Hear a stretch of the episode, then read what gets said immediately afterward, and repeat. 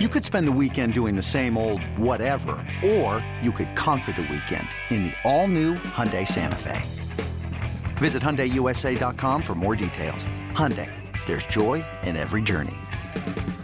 This episode is brought to you by Progressive Insurance. Whether you love true crime or comedy, celebrity interviews or news, you call the shots on what's in your podcast queue. And guess what? Now you can call them on your auto insurance too with the Name Your Price tool from Progressive. It works just the way it sounds. You tell Progressive how much you want to pay for car insurance, and they'll show you coverage options that fit your budget. Get your quote today at progressive.com to join the over 28 million drivers who trust Progressive. Progressive Casualty Insurance Company and Affiliates. Price and coverage match limited by state law. I do believe it's the top trade in the history of the NFL. Ron Wolf calls me and said that we're bringing you in here to and lead this football team for as long as I'm going to be here. And that vote of confidence resonated with me. Today's special guest was the rarest of athletes who earned the ultimate accolade. He was a generational talent for the benefit of our younger viewers. I'd say that he was Patrick Mahomes before Patrick was even born. And by that, I mean he was always looking like he was having the time of his life on the field, unless, of course, you were on the other side. Then it wasn't so much fun. He was also fun to watch. It's my pleasure to welcome a Super Bowl champion, a first ballot Hall of Famer, a three time MVP. Brett Favre, welcome to Game Time, my man. Thanks for having me. It's been a while. Yeah, it has been a while. A little pop up quiz to start this interview with you. September 20th, 1992. Where were you? Playing against you. Yeah, you were. You know, Don Majkowski gets hurt in that game, and then all of a sudden you come in. And I actually watched the tape of that game last night before this interview, Brett. You and I weren't very good in that game. You know that. Uh, look, I had, I don't know how many fumbles and, and dropped interceptions. Uh, the, the, the, the best I played was the last drive. Yeah, and you were awesome in that last drive. And of course, you led the Packers to a 24 23 victory over my Cincinnati Bengals. My career started spiraling one way, yours started spiraling the other. You make the next start against the Pittsburgh Steelers, and you never look back. To me, the most amazing thing you've ever accomplished is the fact you never missed a game due to injury. How is that even possible? You know, I, I, never really thought about it while I was in, in the moment and, playing. I just thought, what's the big deal? But as I, I've gotten removed from the game, uh, you know, for, for a pretty good while, and I think I played my best after injuries uh, for whatever reason, or in the in the, the toughest of circumstances. Maybe it made me focus more. Um, I, I don't know, but the more I had success playing with injuries, the more I wanted to play with injuries, if that makes sense. I did compare you to Patrick Mahomes because there was a flair that you brought to the field. There's no question about that. I, I got a chance to see that flair a number of times playing against you. Uh, but I think that is for today's NFL fan to compare the two of you. And when you watch him play, do you see similarities? I, I, I do. I do. I think the ability to extend plays and the willingness to do that uh, certainly uh, is very comparable. And, uh, you know, I, I, I, say this when people mention the comparison. You know, I, not only he, but all the young quarterbacks that have come into the league are more equipped to play right away because the offenses in college are very, very similar to the offenses that are run now in the NFL but I would say that he's a lot more polished. Uh, they protect the ball so much better uh, these days than than I did. It was almost like you were in a, a, totally different element, and your personality basically came to light, fully came to light on the football field, much like Patrick Mahomes does. Everyone has a comfort zone. Some find it, find it later in life. Some may never find it. But for me, I felt most comfortable on the field. I was petrified if I had to get up in front of my class in school and, and give a, a book report. But you put 80,000 people, whether they're for me or against me, in the stands and ask me to go out and play, that's where I felt most comfortable. And, and I think it resonated with the fans, whether you did like me or not, uh, because it was genuine. Our guest, Brett Favre, grew up in the very small town of Kiln, Mississippi, that's about 50 miles northeast of New Orleans. His dad, Irvin, was his high school football and baseball coach. And it was football or baseball, Favre once said of conversations with his father. That's what we did, that's who we were. And you know, it sounds like the relationship I had with my dad, uh, Brett. They just wanted us to play. They wanted us to be out there. They wanted us to be a part of the team. And baseball and football just seemed to come natural to me, as it seems like it came natural to you when you were a young man. Why did football choose you? I would say baseball was my first love, and the the one sport out of the two that if you said, "Okay, Brett, you're 17. Which one do you think you'll have a better chance of playing professional. I would have said baseball. And I was pretty good at baseball. I think I was pretty good at football at that time, but there wasn't a whole lot of the body of work didn't speak for itself as far as passing and things like that. I mean, throwing it 80 yards was about all I could say when I left high school that that I was worthy of. So, uh, which which leads to the scholarship offers. I got one scholarship offer offer the day before the official signing day, and that was Southern Miss it was a no brainer. You go to the school that offers you a scholarship. Yep. I wasn't picky. Uh, if there would have been 10, I just wanted an offer. So I went in. Uh, I didn't get a scholarship in baseball because I, I got a full scholarship in football, but I was playing, I was going to play both. And uh, had no idea I would start as a true freshman. Every kid comes in thinking he's going to play. But I was lowest. I was, I think there was eight quarterbacks. I was the lowest on the totem pole uh, we had two other guys that came in with me, my class. One was the parade All American uh, quarterback of the year, a guy named Michael Jackson from Kentwood, Louisiana. And I'm thinking, man, I don't stand a chance. a couple of guys got hurt. A couple of guys got a chance, didn't play very well. I, I slowly inched my way up the ladder and got a chance to play. I say all that because by starting as a true freshman, me and my dad talked about it at the end of the football season, and he said, I know you want to play baseball, but this is probably too good to pass up, meaning you should go through spring practice with the football team. In other words, you devote everything you got to one. Um, because not too many guys get an opportunity to do what you're doing right now at such a young age. And and it worked out. And I hated to not play baseball, at least in college, at least for one year, but it was obviously the best move. Brett Favre's first NFL pass was intercepted, not surprising, by the way, and it was returned for a touchdown. He would go 0 for 3 on his other attempts during his rookie season with the Atlanta Falcons. Nonetheless, Packers' new general manager Ron Wolf felt the third stringer was worth acquiring, even at the cost of a number one draft pick. It's been called maybe the greatest trade in Green Bay history. Actually, I do believe it's the top trade in the history of the NFL. And Brett, when you found out you were getting traded to the Packers uh, from the Falcons, how did that feel? I have to admit, I was extremely excited. I, I felt like I was going nowhere in Atlanta. Uh, and, and, I think as long as Jerry Glanville was there, I, I was going nowhere. Um, I didn't help my cause any that year by preparation. I knew right away that he didn't like me. Selfishly, I just kind of went in the tank put on about 25 pounds, did everything possible to get cut or released from football altogether.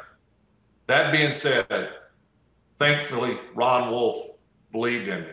And when, when I was traded, Ron Wolf calls me, tells me about the trade. Of course, I knew about it and said that we're bringing you in here to be our eventual starter and lead this football team for as long as I'm going to be here. And that vote of confidence uh, resonated with me uh, until he was done uh, later on in my career. But I was extremely excited. I grew up kind of in a generation, much like yourself, where you knew every player on every team. Uh, t- guys didn't change teams back then.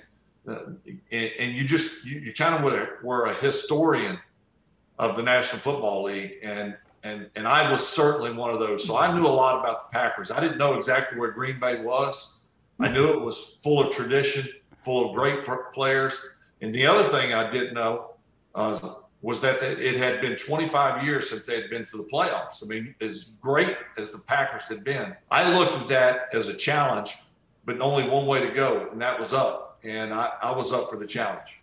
You know what's amazing to me is that people today can't even imagine that you played part of your schedule in Milwaukee yeah. when you first got to Green Bay. That it, you know, wasn't Titletown as we see it today, and how it's built up, and how they redid the stadium, uh, and really what you and Mike Holmgren and Reggie White had turned that place back into. Well, we played my first three years. We played three games in Milwaukee. It was an awful stadium. It, it was an old baseball stadium at that, and I mean old. Both teams were on the same sidelines, which is, uh, you know, unbelievable. Um, but one of my maybe greatest wins, and one I, I probably feel most fond fondly about, is beating Atlanta to propel us into the playoffs for the first time. Um, but there's no no question that there, there's a couple of people. Ron Wolfheier and Mike Holmgren made a huge difference. And the free agent, probably the greatest free agent acquisition of all time, which yeah. kind of paved the way for other guys, was getting Reggie White. Once we got Reggie White, we knew we could compete with anyone. You guys win Super Bowl 31 against New England. You lose Super Bowl 32 to Denver. You know, this year Patrick Mahomes and Andy Reid go back uh, to try to duplicate and repeat, if you will. How hard is it to repeat in the NFL? I only made it to one Super Bowl. We lost to Joe Montana and the 49ers. So I never got a chance to ever even go back to try to win it again, let alone actually win it and then go back and win it in back to back years. Yeah, it's extremely difficult, you know, which makes Tom Brady's uh, career, you know, I, I, don't even know if there's the, the proper adjectives to, to, speak of what he has done. Um, and, and, I'm sure he considers himself blessed and, and extremely thankful for the opportunity because it is a special thing to, to be able to participate in the Super Bowl. Our friend Marino went right away, lit it up. I, like everyone else, assumed he'd go back many, many, many times. Um, but that wasn't the case. That just tells you how hard it is. Despite his heroics, Brett Favre's marriage with the Packers did not end well. Aaron Rodgers would finally get the shot he waited three years for, and Favre was then traded to the New York Jets. That had to be like the wildest time in your life, leaving Green Bay where you had known so much success, and now coming into the meat grinder that is the New York Jets. Yeah, that, that's an understatement. Um, it, I sensed when I left Green Bay the day after we lost to the Giants in the championship game, which would end up being my last game as a Packer. I honestly can say I wasn't surprised. If you're in their position, Ted Thompson and Mike McCarthy at that time, you figure, can he duplicate that year? Maybe, maybe not. But we we we have to make a move with our young quarterback. You know, his contract's coming up, and we don't we, we don't are we going to give him a big deal and he's not even seeing the field? So the best scenario for them would be me retiring because had I chose to come back, what do you do?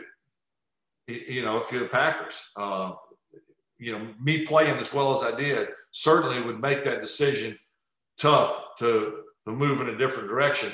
I'm guilty of retiring early. I, I admit that. Yeah, both sides, I think, in, in ret- retrospect, would would love to do it differently. Um, I, I, there's no ill feelings towards Ted Thompson, who's now passed away, or Mike McCarthy. It is what it is. I retired early and then got the itch to come back. Um, when that happened, they were steadfast that they didn't want me to come back. According to the Packers, there was two people or two teams that were interested. There could have been more. This is what they said: the Jets and the Buccaneers. And so when I left Green Bay when I reported to training camp uh, the first day, after meeting with the front office, uh, I said, we're going to fly home. Me and Bus, my agent, and, and my wife, Deanna, we said, we're going to fly home and talk about it. But more than likely, it's going to be the Buccaneers. And mainly because Jon Gruden was there. It was the offense that I was familiar with. I didn't have to go in there and learn a new offense and it was in the same conference as the Packers, and I, I wanted a shot at playing. Um, so when we land in Hattiesburg, we go. Deanna and I go home. Bus goes his way, and within an hour, Bus calls me and says, "You need to turn on SportsCenter." And I said, "Why?" He said, "They traded you to the Jets." Oof, yeah. And I love Mike Tannenbaum. He did everything he could to make it work. And I give him a ton of credit. And he was awesome. It was tough to go there because I knew I wanted to go to the Buccaneers, um, and and they they pulled a fast one on me before before I knew it. And I, I really felt like the Packers won again. And I know it's not about me against a franchise, but that's you, you can't help but think if you were in that situation how just down in the dumps you are. Yeah, there's no question that it, it ended ugly here in New York, and you then go on to Minnesota. I want to ask you about Minnesota real quickly. You were in that game against New Orleans, the NFC Championship game. This is one of the games that you know falls under the bounty gate situation where guys were being paid to hurt the opposing team's players, especially the quarterback by Gregg Williams, their defensive coordinator. Did you feel like you were like in the line of fire where they were trying to hurt you during the game, Brett? Any team, if they can get the opposing quarterback out within the legality of of it, it's a bonus. Um, in that game, I, will be honest, I thought something was different, but I, in no way, shape, or form, thought that there was a, a bounty to the magnitude of what ended up uh, being exposed. Um, the thing that I think about in that game, first of all, all that being said, bounty, cheap shots, whatever. We had a chance to win that game, and I didn't make the play at the end, and that's what's so deflating to me. I don't even think about what they were doing. I still had a chance to win that game or give us a shot, and I didn't. And that's that's what I think about the most. Ultimately, you never get the game back. It's something that uh, I'm sure will stick in your craw for the rest of your life. But at the end of the day, at least the NFL took care of business. Back with the great Brett Favre, who's got all sorts of things going on these days a national radio show, product endorsements, his charitable foundations, and now a new podcast with his partner, Eric Bolling. So, you know, you guys are advertising on my radio show here in New York. So, for that, I really do appreciate it. Uh, and it says you guys are going to talk about a lot of different things. How well do you know Eric, and, and what, do we, what can we expect to hear from you guys? Well, I, have only known Eric for about six months, uh, which is kind of odd, but we hit it off. And, I, and I'll tell you, I'll try to be brief about how we met. So um, I did a commercial about a year ago, and the, the guy that owned the production company of, for the commercial was friends with Eric. And we got to talking in some downtime, and somehow, some way, my addiction to painkillers came up, and and the the ordeal I went through.